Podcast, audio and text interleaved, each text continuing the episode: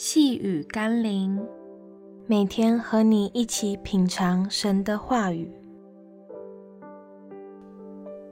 奇妙创造主，今天我们要一起读的经文是《罗马书》第一章二十节。自从造天造地以来，上帝的永能和神性是明明可知的，虽是眼不能见。但借着所造之物就可以晓得，叫人无可推诿。截至目前为止，科学家无法找出生命的起源，仅止于推论，也无法运用任何的方法，可以无中生有地造出自然界的任何生物与物质。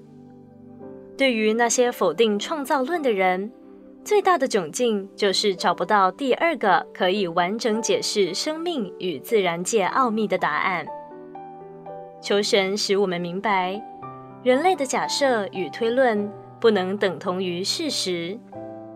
我们必须承认，这宇宙的浩瀚与奥妙，若非有一个超越万有之上的力量，并全能造物者的精心设计与安排。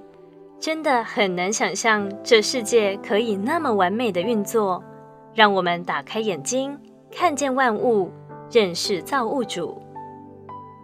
让我们一起来祷告，感谢主，让万有循序的运转，使我们可以享受在这世界所带来的恩典与祝福中。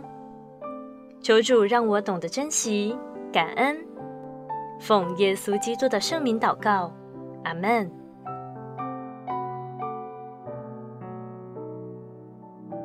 细雨甘霖，我们明天见喽。